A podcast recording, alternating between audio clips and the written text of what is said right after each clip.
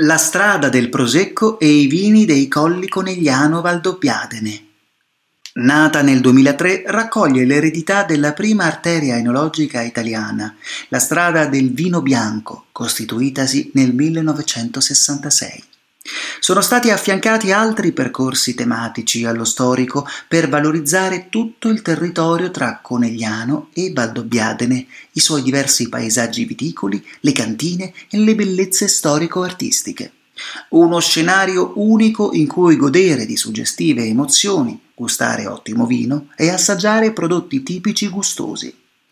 Oltre al percorso principale, lungo circa 90 km, vale la pena imboccare e perdersi lungo le stradine che si inerpicano per i colli e scoprire, immersi in un mare di vigneti ininterrotti, panorami suggestivi, eremi e pievi, antichi mulini e sorgenti termali, castelli antichi, borghi e ville aristocratiche.